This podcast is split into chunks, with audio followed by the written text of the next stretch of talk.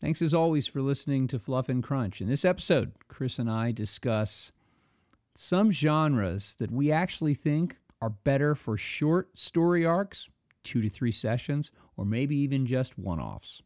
Thanks for listening to Fluff and Crunch, where we talk about the connection and sometimes disconnect between system, setting, and story in tabletop RPGs.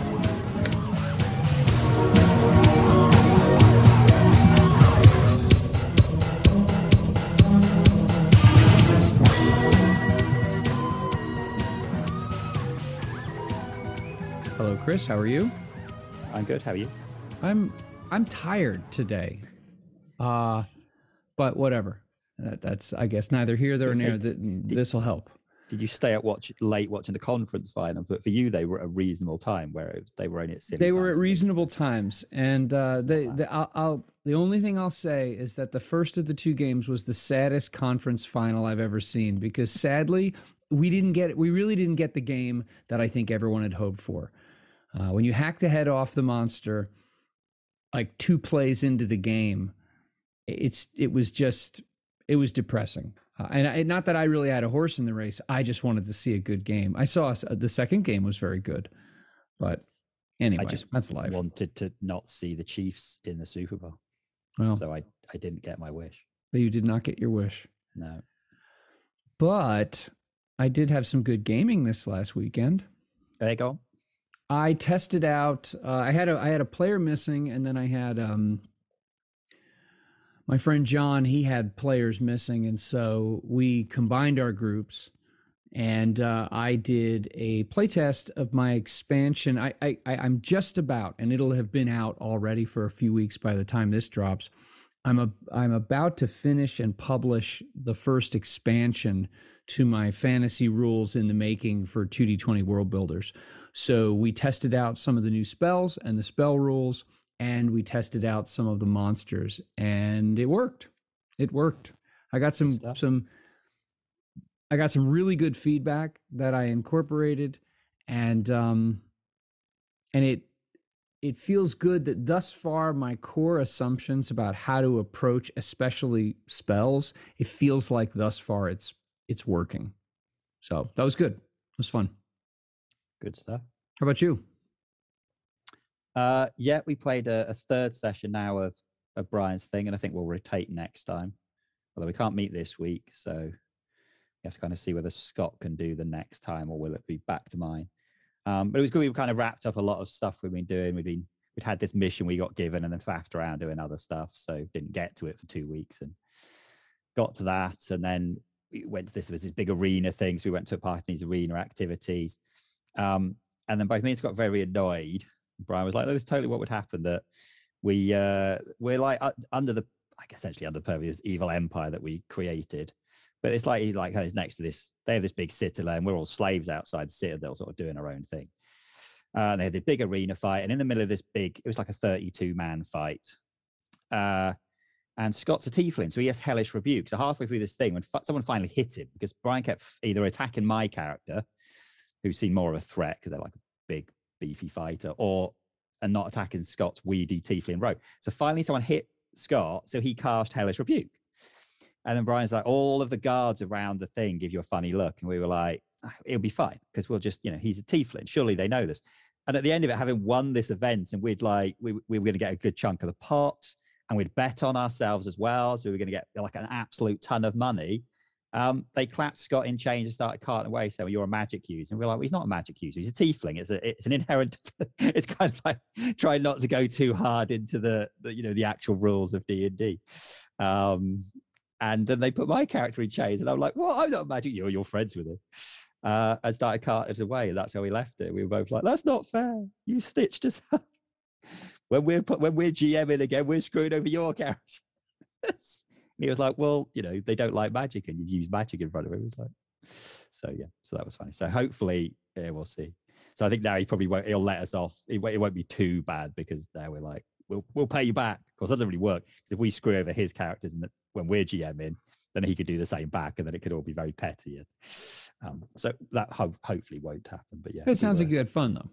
We up until the very, very end point. Yes, we were having lots of fun. and then it all went a bit no. Um, but uh, yeah, we're right because now we're gonna we'll have a break for that and switch back to one of the other two of us. I can't imagine Scott, despite having had about two months of prep time at this point, will still not have anything prepared for the next two weeks. Oh, hopefully. So it'll probably go back to me doing a dungeon crawl because I've been trying to plan it out and like an overarching story that I'm heading towards. So I've been jotting down ideas. So of where these dungeon crawls are going to go. But it's just ideas for the moment. Well, there's our gaming. Good deal. Good deal. I want to throw really quick. This will be really out of date at this point, and maybe we should do another special episode. But as as of time of recording, the OGL Fury should now be done because Wizards just literally on Friday said, uh, "Yeah, we're just going to stick with 1.0, but here have the Creative Commons license for 1.5 yeah. anyway." Um, still don't know what the new version of D. That that's right. the one thing they've said they're not going to repeal it. They haven't said what will happen with one D and D, but anything to do with that would be pure speculation now. So, yeah, yeah. Um, so I, I have my uh, I've got my hunches, but I'm going to keep those to myself, or at least not record them here. So we'll we'll see. But uh, for me, it's uh, okay. Yeah, that's great. See what happens, and and it actually doesn't affect anything that I'm doing, playing, planning, writing, or anything like that. So, but good for other people. It, it seems like this is a good thing for folks who have a um, uh, a financial stake in this. Yes, there's an awful lot of posts on YouTube. You know, we won. Okay. We beat them and stuff like that. Okay. Um, good for you if that's how you feel. You know, there was this this great awful scene in the awful movie Starship Troopers, where uh, the one uh, the one female trooper was like, "Yay, we won! Yeah!" And I'm like, "The bug's gonna kill her. Bug's gonna kill her."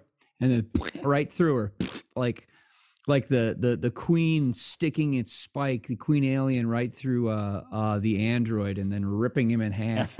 in aliens was right there. So um, that's the only indication that I'll give as to my my views. But anyway, you're right. Speak, it will be grossly. Speaking, what? Speaking of aliens. Speaking of horror, aliens, what a segue! Uh, what a segue! We're going to talk about To talk about games, rather not so much games, but um, genres that are, we believe, probably better suited for one offs or short story arcs. And the reason why we think it's useful to talk about this is just to give you something to think about as you're looking at a genre and you're thinking, oh, I'd love to run this to have in mind as you're planning it okay i deliberately only want to run this as a one-off or maybe two sessions or three sessions but it is a clearly limited arc as opposed to what seems to be the default of i'm going to run this until we get tired of it. That some things are we think are probably just better to deliberately plan to be short duration based on genre. We've so, done episodes on already on kind of like the differences between campaigns mm. and one shots and how certain things are you know how you have to treat them differently we've already we've you know go back look at our our backlog of episodes yeah. particularly if you're new go back and check those out but yeah it, this came from we were talking about one particular genre which we'll get to um and i was saying actually i'm not convinced this works as a long format game at all and then no. we just mentioned we're trying to think of yeah, well, I'll just throw this out there just in case. Although it does not seem that our listeners don't seem to get kickstarted. That is like um, the old use of the term in my from my sense of like don't seem to get pissed off about things and like twitchy and angry like easily. At least if they do, I have not heard. Um, but I think uh, obviously there are going to be outliers. There are going to be people who, based on the story that a GM comes with and the players, uh, what they're interested in doing, they're obviously going to be outliers. So we're just talking in, in general and from our, our perspective here. You're going to say, go for it. Now let's stick with our segue. Let's go with horror. Okay, we'll go with horror. We'll stick with horror. I um, yeah, go ahead. I think I'm going to give a really good example of this straight off the bat because we're saying horror and we've mentioned Alien. That the Alien role playing game straight off the bat comes with a, a, a, an idea of that you have a campaign mode and you have a cinematic mode, and the cinematic yes. mode is designed as a one-off. And the majority of stuff they've released, you know, they've released a, they've, I know they released a Marines book, mm-hmm. and they've released some other stuff. But two of their biggest releases have been big cinematic adventures, which are designed to be played, you know, not in one yep. session, but they're designed to be played in a couple of sessions, and then that's it. Yep. Yeah, and the uh, the Destroyer of Worlds campaign which is a marine based campaign, comes in a box, has some really outstanding materials in it. Production quality is great, but it is meant to be a a it's a movie. Yeah. And that's it. And it is meant to have a start and it has a clear middle and it has a clear, you know, uh, climax and it, then it ends. Yeah. I mean, I've, I've run, I've run that and I've run, oh, the one when they released like a starter box thing right at the start and there was, was sort of one Yeah. in that. And I, I've run that and both times they, I mean, both times I did multiple TPKs. I essentially killed Mm-hmm. one party's worth of, and then this is when also, okay, I only have two players. They were both times running multiple characters. And the first time I went through the entire crew of one ship and then the crew of another ship. Yep. And then when I did it with the Marines, similar thing. I like took out a good chunk of the Marines and then took out all the Marines. And then they had an option to play backup Marines for like to carry the adventure on. And we were just like, nah, we'll just end it here. So and that I'm saying, and that wasn't a bad thing. No. Both times we had a really, really good time. And it was also quite refreshing as a GM, kind of going, I don't have to pull my punches. I don't have Right. to maybe fudge my dice or like be a bit nice here. I can just throw everything at them as those rules is written of the book. And if they all die, then hopefully they went out in a blaze of glory because Yeah. The the stories the intention. The the stories are built with the intention of them being high intensity because they're short term. Yeah. And I think that one off and I mean the line the blurry line between a one off like is a one off truly one session like one sitting? Or is it a you know a couple of sessions that are in but it's two or three sessions maybe four. It's meant to be like this is it. And there is a clear end in mind. Either way i mean maybe you can use them interchangeably um, but my thought is that these things they don't involve any kind of experience. That is if the game has an experience system there is going to be no there will be no experience gained used there will be no advancement during this. What you got character wise is what you got and that may even extend to like equipment and things like that. It could be really limited in that respect but um i think it's i mean hey i i think those kinds of things are are great you know and if something is made to be like that terrific and i think that you're right the adventures like the um char- what, what was it called was it called It charity like, it, yeah, I think it was Charity of the Gods. charity of the gods and then there was the um The the that- Destroyer of Worlds you mentioned. Destroyer of the Worlds, and then there was I- the other short adventure with aliens that uh, Alien that was um, Hadley's Last Hope. It took place on LV four two six, and it it was the story of the when the aliens were brought back by that family and destroyed the colony. And those are all made to be like that. And if you look at them to to to as that, and you play them with those that intention in mind, they're great where does then with aliens specifically where do you see that because i think you and i are on the same page on this where does the trouble come in I mean, the kind of I don't know if the campaign rules change massively, but essentially you've kind of got this combination in, in the cinematic thing. Maybe the I don't think it is lessened in the camp in the campaign rules because I don't think it has a separate set of rules. I think it's here's the rules and you know there's slight yeah in the the original in the core book there's really there's not a lot. I mean there's the advancement system uh, but other than that there's really not a lot explaining that th- in a way that changes the rules. It's more like hey just run this with more story and try not to kill the characters so quickly yeah, you mostly have this sort of stress mechanic that as the as the as, sort of, as the characters get damaged, as scary things happen, they get more and more Yeah. stressed. Now, as they get more stressed, they get to do cooler things, but there is more chance of them freezing Yep. or them just going crazy and shooting their teammates. I mean, half the times when people died, they were being shot by teammates both times I've run. yeah Um, and then you have things where, like, instead of running away, the character just freezes and they can't run away. And so then they get easily killed. Um, but also, the aliens themselves are absolute wrecking machines. That you Yeah, know, they are. th- You know, this is not. I mean, you go back and watch the films. If you know the films, you know this to be the case. That yes, in Aliens, the Marines plow through tons of aliens. But even then, the first time the Marines go down into there, half of them die. You, they they are left with you know Yep. the civilians, and then uh, three or four Marines, or some of which are heavily injured. Um, so, in that So case, and in, in all the other films, there's one alien pretty much. Well, there are no other way through the entire we, thing. we don't we don't we don't proceed beyond aliens But Uh, even I in don't. Alien, it's one alien that takes out the entire crew Right. except for Ripley and a cat. I, I think, and I think herein, this is where we can take a specific and we can draw out a, a generality that I think is definitely a, a applicable to, you know, we, we, we file Alien under horror. It's science fiction. It's horror that takes place in a science fiction setting, but the movies, most of them have a, a strong horror um, like element to them. And the first one flat out is a horror movie. Yeah.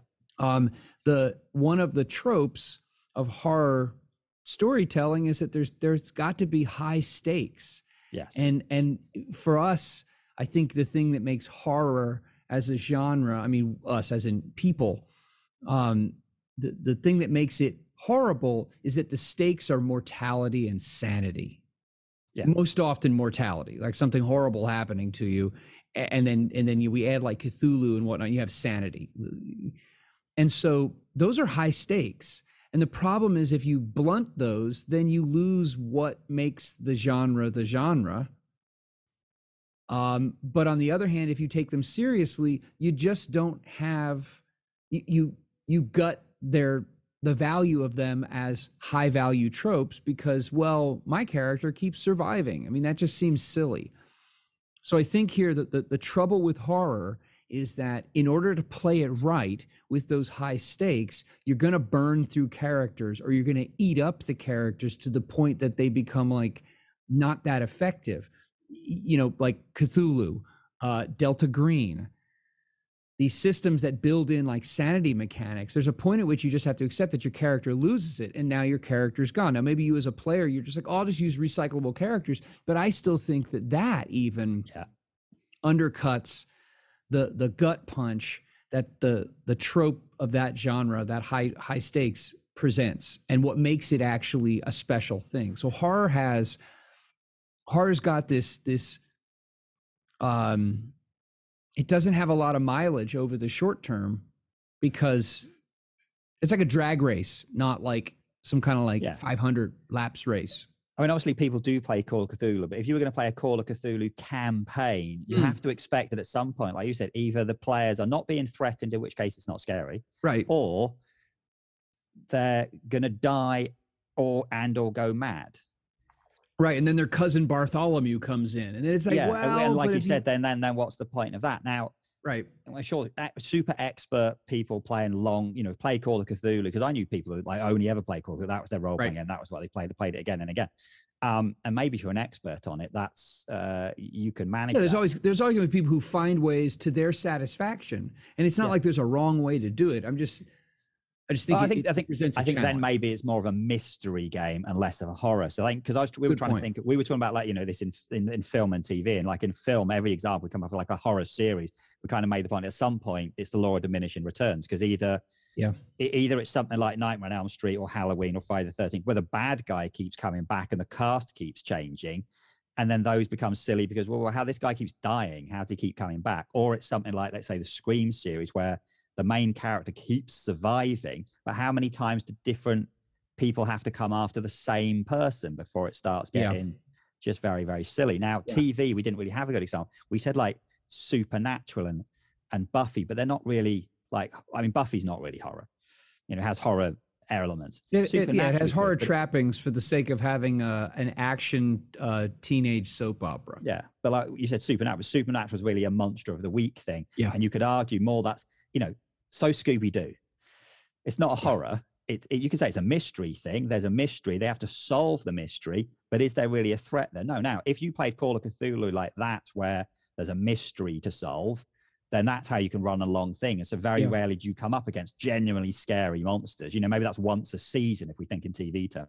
Once a season, you might come up against a big scary thing that, and then that's maybe when you have a risk of people dying, but you and you ran for the whole season, and the rest of it was simple mysteries and simple things, and there was no real risk there. And when you, you were building to something, then maybe you can do do that. But then you know, is that is that horror? It's a very Yeah. slow burn horror if it is. Yeah. Um, and so, and maybe that's the way you have to go. If you're trying to do a campaign of horror, maybe you have to go more mystery than because if you're doing straight up proper horror, like you said, it's got to be high stakes, which means Yep. people are going to die. Yep. Or, and or once and, and and when once there's i think once there's a sense among the players that they are they they their characters are are somehow not answerable to this. They're more equal than everyone else. Now, now Delta Green, uh, Delta Green, uh, your your characters can lose. You know, they can go insane and how these problems. The the big thing though, the stakes that Delta Green inflicts on the characters more and through them the players is loss of relationships you know breakdown of family and all this stuff. In fact it's actually quite horrible. You, know for me actually i would not be interested in playing that long term because you're like you know there's enough of that going on in the real world. The last thing i want to do is like wow that sounds horrible. I think i'll spend my leisure time like simulating horribleness you know you hear about like you know your friends getting divorced and you're like that's awful. And then you're like hey let's let's simulate that at the at our game table. Like that sounds to me that sounds awful. Um, and uh, again, though, I, I think I think that horror is a really tough one to do right over the long term. So either you either you break down, you dull the tropes that make it what it is because they are they are so intense, or you accept that hey, we can do this and we can have a great time with it, but this is going to be a, a short story arc.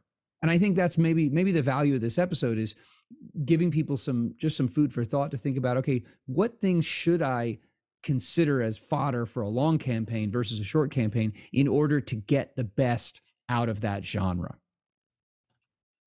what is another one actually it's the one that precipitated uh, the the interest in doing this episode you brought yeah. this up so the one i brought up uh, was the idea of supers.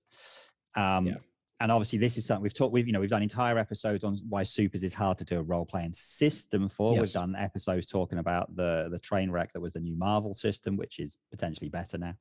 Um, we talked about how maybe how we would do it in 2d20 so we spent a lot of time talking at supers. But we talked about more of the mechanics. And the mechanics and it popped into my head the other day that after all my fo- all our focus is always on how supers is really really hard as a as a system um, that actually if you look at it in the story and setting I'm not sure Supers is a particularly brilliant like setting or a story again over the long term. Yeah, I agree. Now, again, there's exceptions to this. You know, you, X Men works really well as a, a dramatic long term thing.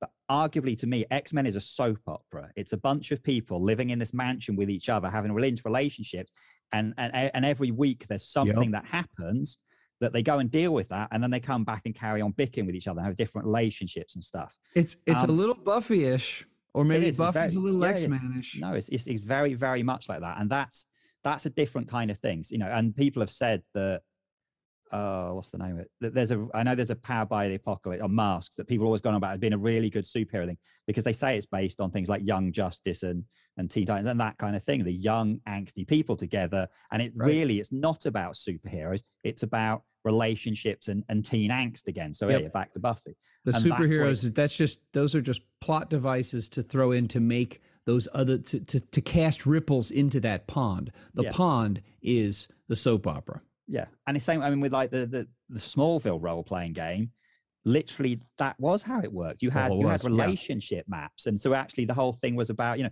your characters did things based on their values yep. and your relationships with other characters, uh, and that's what it was. It was a teen drama role playing game. So let's talk about your your traditional like four color golden age of comics, two fisted superheroes yeah. type of thing why is that so hard? And, and I agree with you. And so I think my you know, if I look at somewhere like, you know, the classic with Spider-Man, Batman, to some extent, you could argue that a different way. Um, and then Superman is that I think these are very reactive characters. And almost every single thing is there's a bad guy and he's doing something. And so you're, you know, they, they might happen in, you know, someone's stealing something. Oh, you stop them stealing, but they get away. And then you go, oh, then it's go into a bigger plot and you stop them. Um, Chairface Chippendale wants to write his name across the surface of the moon. What are you going to yeah. do about it? Yeah. Um, and that's kind of, and then that's repeated ad infinitum. I mean, how many mm-hmm. times has Batman stopped the Joker? How many times has has Peter Parker, you know, got in trouble with a girlfriend because he went out to stop the Green Goblin? These stories have repeated for you know fifty plus years in in some of these cases. Uh, now, occasionally they do do more, you know, big and different and interesting things, but the vast majority of superheroes do have these reactive stories where yeah. a bad guy does something, the superhero reacts to that, uh, and then they solve it, and then we come back to the the new norm. Now it's like the, the bad guy comes in and disrupts the status quo, Yeah. and the superhero is there to to stop the bad guy, and by doing so, restore balance. In other words, Yeah. restore the, the the status quo. Now, again, that's not saying you cannot run a campaign for superheroes because obviously you can, but I don't think you can run it on the same way we think of in something like D and D. You certainly often don't have the same character progression. I mean, you know, Spider-Man is the, the thing that changed with Spider-Man. His powers haven't really changed massively in his whole comic book. arc. Batman's haven't really changed. Superman's haven't really changed. Occasionally, we get a character. You know, the original Wolverine Robin- doesn't. I mean, really, Yeah, he never doesn't. change. Yeah, like you get the odd character, claws. like the sidekicks, which over time have had to grow up and become their own heroes. right. And that's more of a DC thing because they had child superheroes, and Marvel tends to stay away from. Yeah. But that's kind of it. Mostly, you know, we don't see we don't see power progression. We might see progression in their private lives. We might see massively different. Like you know, Tony Stark's gone through multiple suits of armor and lost his business and got it back multiple times. And I think he's been Secretary of State for Defense, and he's paid for the Avengers and then lost his money, and he's had alcoholism and Sure. but a lot of that stuff it's it, again if everything i just talked through it's all his non-superhero stuff that's where he has character growth it's the non-superhero things in terms of superheroes he's he's fought the mandarin and Iron Monger and other people. Well not the mandarin anymore uh, probably. But he's fought these same characters for you know years and years and Yeah, eventually they ran out of ideas and had him fight captain america. Um, so again, you can't, you know, we're not saying you cannot do a campaign, but actually, if you think, right, I want to have the main big tropes of superheroes, then maybe some of these work better in a one-off because actually, I Sure. think we start like if you go so, gonna uh, so th- this is where and I, and I know you have well we all have this. You, you see the movie you see the tv show you read the book and you're like oh i want to run this because it's exciting and and, it, and the, the the contrasts are are deep and the colors are bright and it's this it it's tropes turned up to 11 that's what makes like a superhero movie like captain america the first avenger that's what makes those movies so great because it grabs the tropes of the genre and it just cranks them up loud. And so we get excited about i, I want to run a game like that. And then but what you're saying and i agree with you is okay do it but maybe recognize from the jump that this is only going to be x many sessions. We're going to tell this story. We're going to we're going to do this movie. We're going to run a story arc as a movie. And then the movie comes to an end and the credits roll and the story doesn't keep going because it, it can't really keep going at that intensity. It's just that genre just doesn't lend itself to that. And you're right you can add in these other things but then you have to expect that you're probably not going to get the intensity the tropes cranked up to 11 you just can't keep doing that. Whereas other genres the the tropes are such that they don't need to be cranked up so loud in order for you to feel it and I Yeah. think that's where things like fantasy and s- some kinds of science fiction, it's it's it it's just different, and it, Yeah, it, and I it think- lends itself more to a longer campaign. you know, we can see this fact with the fact that superhero movies have become a big thing. But you know, I always had this thing about Batman. Oh, Batman could be a TV series. I think the animated series were great and it ran on for years. But you look at the film, the kind of thing is who's the bad guy in this film? Now, at the point where you have to come back and start reusing bad guys you've already used, Yeah, unless they're super interesting bad guy. I mean, that's you know, the reason Batman and Spider Man are two of the most popular heroes, I think, is because they have the best, they have more interesting bad guys. I'm always amazed that Superman has survived as long as he has as an important character because Superman's bad guys to me aren't interesting. You know, other people will disagree, but to me, they're always like, "Eh, not." and I think a lot of heroes are only as good as their bad guys. And that's kind of where you're left with a Really superhero campaign. You have to keep coming up with really interesting bad guys for them but it's still what you said. I think was very key. The the the bedrock of the superhero story is inherently reactive. Yeah. That the protagonist reacts to something that the antagonist does in order to restore the status quo. And that is a very you you can spit out stories like that. You can see where decades of comic books came with that or through that without all without uh, uh, you know lots of navel gazing angst like we see in so many things now. Some but not you know not a not a ton of it not a ton of character development because that's a that's a simple that's just a that's a mill. You know you can just spit out stories like that. You know what what weird villain comes to town this week? Um so again so horror tough because of what it's what the, the tropes require. Superheroes same same And what was the third that we want to use as an example? So you said, and I was half agreeing, was sort of spies, like super es- spies. espionage. Yes. So we're thinking, we're talking yeah, James Bond and, and Mission Impossible. Jason Bourne, that kind of like Jason over the Bourne, yeah. top stuff. Now, obviously, straight away, I said Mission Impossible, and Mission Impossible obviously originally was a TV show. Yes, it was So with Leonard Nimoy. Yeah. Um, at the same time, Mission Impossible is very, very old, and no one's tried to do anything like that for a Hmm. very long time. Yeah. Um, I think Alias would be the last espionage thing I can think of, and that's still pushing 20 years Yeah. old. So, so it's not like people are really doing it anymore. Um, and it, it, it's not necessarily, it's kind of a similar thing to superheroes. It's not as bad because although you can have reactive spies, I think you can have, you know, you're sent on a mission, go on this mission to investigate Yeah. something. Um, I think the thing you said is that for, for the superheroes to be, uh, not superheroes, so the spy espionage thriller to be where it is, if you want it to be exciting, it's got to be, again, it's the, kind of the horror thing, it's the high stakes. Yeah.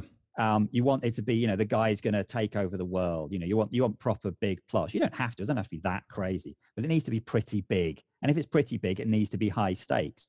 Um, and if it's not high stakes and all of the people survive, I mean, you know, go back to the first Mission Impossible film. Well, not the first, but you know, the first of the Tom Cruise films. In the first 20 minutes of that film, they kill everyone, well, we think, except for Ethan Hunt. Everybody dies. Yeah. And in all the Bond films, I mean, how many Bond girls and Bond sidekicks have been killed over the Right. years? You know, Moneypenny and and well, not even I was going to say Q survives or M survives, but M didn't survive. They kill eventually. Yeah. Sorry, spoilers if no one's seen Skyfall. Um, but you know, eventually they killed off M. So you know, only Moneypenny is safe from, and I guess Q. Uh, but they never leave. You know, MI6, so they should be safe. Right. That time and they blew it up. Uh, but you know, yeah, Bond. whoever if you're Bond's mate or Bond's girlfriend or Bond's loving, well, you're probably going to die. I mean, that's that's another thing that actually makes the whole genre a bit weird because reality, when we talk about super spies, the thing everybody thinks of is is now Mission Impossible, Ethan Hunt, it's James James uh, Jason Bourne, yeah, it's Jason Bourne and James Bond. Yeah. they're all solo guys. They're not they're not team things. Ah, Obviously, Mission They, they pull was. together. They pull together specialists who who fill specific roles. But you're right. They're they are never uh, they're never truly ensemble casts. And Now, Mission Impossible things try to do that, but realistically, I mean, they killed a bunch in the first one. Now they have kept going back to a couple of characters that Mm. have been in multiple Mission Impossibles, but you know, really. But there's need to kill never a whole there's never a whole lot of room for other fully realized No. characters when Tom Cruise is in a movie. No, Tom Cruise are. movie, the focus is on Tom Cruise. yeah, and his That's running just, that's just his thing. because he's got to be running in a film, otherwise. Oh, that's right. That's right. And he has to be jumping off of something, and the camera is over his shoulder, and he's pumping his arms and legs. That actually is. I think that's a rider in his contract, like Van Halen and their no brown M and M's. Pretty sure. I'm pretty sure. Um, now, like you said something about obviously you could do a, a- like a slow burn sort of espionage thriller, you know, like something set in the Cold War and something like that. Yeah. Uh, and then yeah, that's that's feasible. But obviously, that's not really what we're talking about. We're talking about the crazy like. Gonzo Super Spies. And I think the difference there, and this is maybe the difference with horror, is that you you just you have to turn the tropes down. You have to turn them down so that you're which means that you have to settle for as a norm, you're not gonna have like you can't always have Spectre trying to take over the world No. but you could do espionage you know you, you could do actually like a long-term cold war spy thing would you know with with some elements of super spies here and there i think would be would be pretty cool but it would have to be it would have to be something like i said a slow burn um, with some degree of world building by the the the players that is like agency and input into what they're doing not just like working through your way through a like essentially a, an mmo that someone else has created i think those are tough those three are really tough Yeah, But I mean, I actually, I kind of think this is a good thing in some ways because to me, it's kind of like you know there are there are certain things you want to see on film. I don't want to. I- Some people do, but I don't want to really see sort of drama and sort of I don't I don't go to watch the cinema to watch sort of drama and intelligent stuff because I'm a Neanderthal. I will go to the cinema to watch because it's on a big screen, so I want to see big stuff. I want to That's a see good point. action and explosion and sci-fi and special effects and stuff because TV, you know, decent drama works whether it's on a big screen or a small screen. Mm. But big blockbuster popcorn movies work on a big screen. So that's the kind of stuff I want to see in the cinema. And, by the same thing, you don't want your role playing games to week after week be crazy, big, massive, big things. So there's nothing wrong. Go, right, we're going to play a 10 week run of a, of a D&D style thing, a fantasy. That's our TV show. And at the end of that, we're going to go and play a different thing. We're going to do a crazy, big superhero, massive, big world ending, you know, stop the asteroid with our superpowers. And then we're going to go back to our TV show. And then there's going to be another big, crazy one off. Now, you know, it's like a palate cleanser. You get bored of running the same characters week in, week out. Right, we're going to play super spies and we're going to stop the guy who's putting a laser on the moon to destroy America. You know, that's a that sounds to me like a clever way because that's how films and TV works. People Yeah. don't go to the cinema every single day. There's not enough films. Um, and if you all you'd ever did was watch the same kind of series again and again, you would get you would get bored.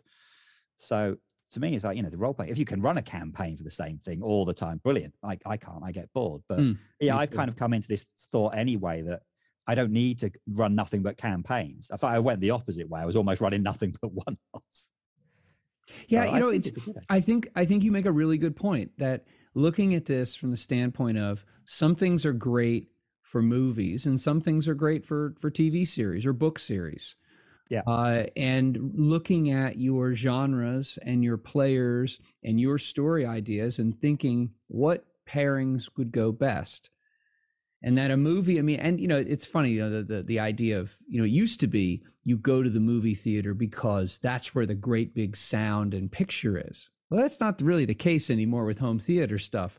But still, the idea of saying, okay, I'm going to go give two hours of my time and it's going to be this very compressed, you know, experience where I'm going to get a lot. And the, like, again, the colors are going to be bright, the contrasts are going to be significant figuratively. And, and I expect that to be a big deal. I don't want subtlety. I want big deal. Give me a Yeah. series for development and Yeah. looking at this and saying, huh, this is the kind of story I want to run. Maybe it would work better for this. And that's fine. Not trying to, I mean, obviously, again, you're always going to have outliers and, you know, groups that are able to, to do differently, but I wouldn't, I wouldn't sweat it. You know, I wouldn't get worried. Oh, I, I really want to do this, or oh, I have this great idea. You know, maybe maybe it would be best to just treat it in the way that it's um, that it works. That it seems to most to work most naturally with best. Yeah. And that's why I really, I'll go right back to the start. That's why I love the fact that the Alien role playing game, they went, look, you can play as a campaign if you want, but we are going to actually Yep. aim it at this cinema. They call it cinematics. It's Yep. what we've just been saying, that it's kind of the movies versus TV series. They had this cinematic setup and they released adventures for that. Now, obviously, you know, there are plenty of adventures which might be small things, but what we get from Yeah. you know Wizards of the Coast and Paizo is these massive, big, long adventure paths. They're designed to go, you know, level five to fifteen, and they're meant to take months and months. We don't see a lot of people going right. I'm going to write massive, big, one-off things, Good point. um, which are designed for you know your characters might all die, um, but you know you're gonna it's going to be big and epic and awesome. And like I said, I've I've played the Aliens thing twice with pre-written adventures, and both times we had an absolute blast Mhm. both times everyone died. Yeah. I've, I've not had, I don't run, get TPKs left, right, and center when I'm playing anything else. Um, I have done it in a spy type thing. Millennium's End, I think I took out an entire party, but that was the player's fault, um, not mine. Uh, so yeah, I think certain things do lend themselves, and actually, it'd be nice to see more businesses going. We're gonna we're gonna do this. We're gonna say Yeah. this is this is a one off. We're not expecting you to take these characters on further. Um, we're expecting it to be a one and done and, and go. or or not not only these characters but like and, and in the case of aliens they've always have um pre-gens because they're made specifically for that story and it's like a story in a fish tank and that's where it's meant to take place but um you don't see that with you know like say say fantasy you don't see that with fantasy where you get a a uh you buy a module not a campaign you buy a module and there are pre-gens in it for it. And I remember there was a, a horror game there we go, horror game that I used to play back in the mid 80s called Chill. It was the original from this company called Pacesetter.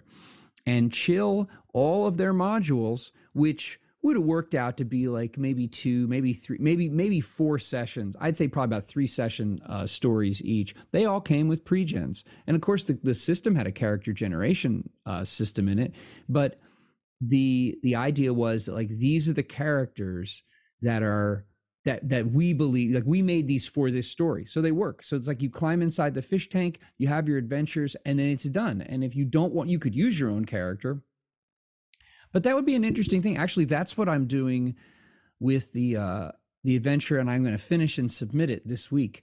Uh, the one that i'm writing for Achtung Cthulhu. Uh, Cthulhu adventures don't have pre-generated characters. That's deliberate.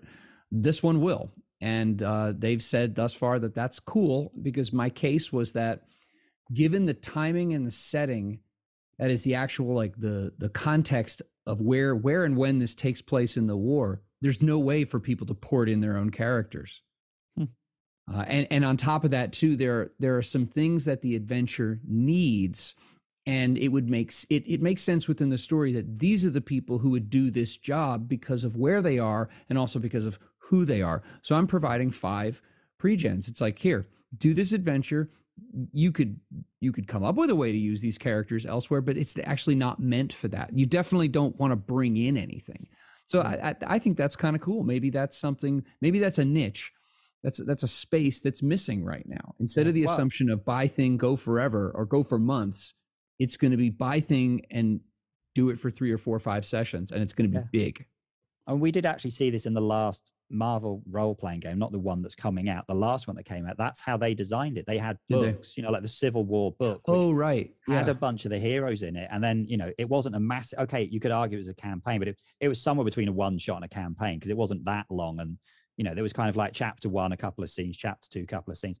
But that was designed to play through with yes, you could use your own ones, but then you they had all the characters there to use it because at the end of the day, people want to use the you know the, the proper characters in those kind of things. So that was designed for that. And of course we only got that one adventure. And we, there was another storyline that we out the pdfs for and then and then never released. So even you know so other people have occasionally crossed onto it. I mean maybe it doesn't sell as well because who knows? People like you you know part of the thing of role playing games is people like making their own characters.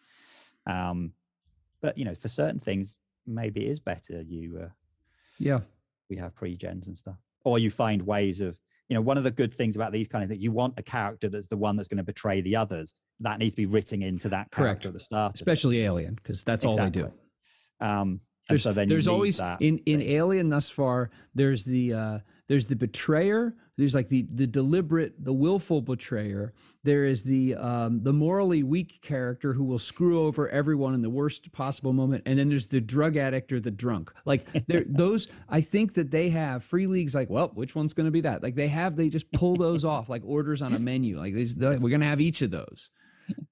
Uh, yeah. um but yeah, if you haven't tried those go and try them. They're they're very different to any other role player. You know, just even from running it, but just different, a very different experience. It, it it's great to be able to kind of go. I don't have to worry about yeah. accidentally killing my players. In fact, I swung the opposite way. I hope you don't kill your players. oh, I said it again. What times I say that. Um, you know, it's literally swing the opposite. I'm going to do everything I can to kill these characters. Yeah, just let it let it, let it go as it does. Um, okay, you know what? I think this is this is good because this actually gives me an idea with 2D20 world builders. You know, as a to maybe even to go with the game that I'm developing.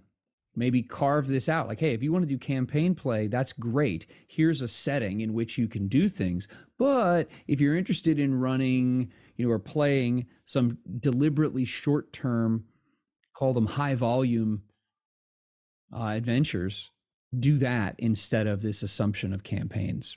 So yeah, so think about yeah. it. Makes me want to do a bug hunt. yeah, straight straight up bug hunt on a thing. Big guns, crazy marines. One of them's well, an alcoholic. of course. And then there's the, again, you, all three. Well, it's like in in uh I don't know. I don't know if you have this because I'm not a I'm not a big consumer of like your old school British World War II movies. I don't mean World War II movies with British characters in them. I mean, from like the British film industry, but from the American film industry, the the old school, like up through the 60s or so, like the, the war movies that were made in the 40s, 50s, and 60s, and then some later from the United States. It's like there's always there's the Italian guy. There's like the he's the mouthy Italian guy from Brooklyn. There's always like the hick from the farm. There's always the uh, like the weak in the knees intellectual uh, you know, there's there's always the like the earnest um, preacher's kid. Like there is there's certain there's certain like uh, uh, stereotype characters that just get plugged in to every single squad or put on every ship or on every whatever. That didn't end in the 60s. That's Saving Private Ryan. Oh, I know. Oh my gosh. I've said that for years. I'm like, wait a minute. This is just like the Sands of Iwo Jima. There's no Wait a minute. Hold the phone here. Uh, There's nothing new about this. Maybe it's like if you make a World War II film and well, with an American, you know, with an American crew squad, whatever, and you yeah. don't have those stereotypes, people will be like, Wait a minute, where's the Italian? Where's the Italian guy? Where's the mouthy? Where's the hick who can shoot really well and drops like like folksy witticisms about tracking raccoons with his with yeah. his pappy or something like that? Whereas the guy is very religious and has the yeah yeah yeah, yeah. with a cross and stuff. You need like what you need is is the like the earnest all American boy. Oh yeah. You need the egghead. Yeah. Oh, totally. all right. Uh, I think that does it. Yep. Thanks as always for listening. Now, after we stopped recording, we talked for a little while about not genres, but two specific settings from literature and film, both from both literature and film, that we think are almost impossible to model at the table using rules as written and trying to model the setting in the story as presented in the books and the movies. And that is what we're going to talk about next week. Thank you so much for listening. You can visit our show's homepage at anchor.fm slash fluff and crunch. That's F L U F F N C R U N C H. We would really appreciate feedback and reviews on whatever podcasting platform you're listening to this on. Thanks so much.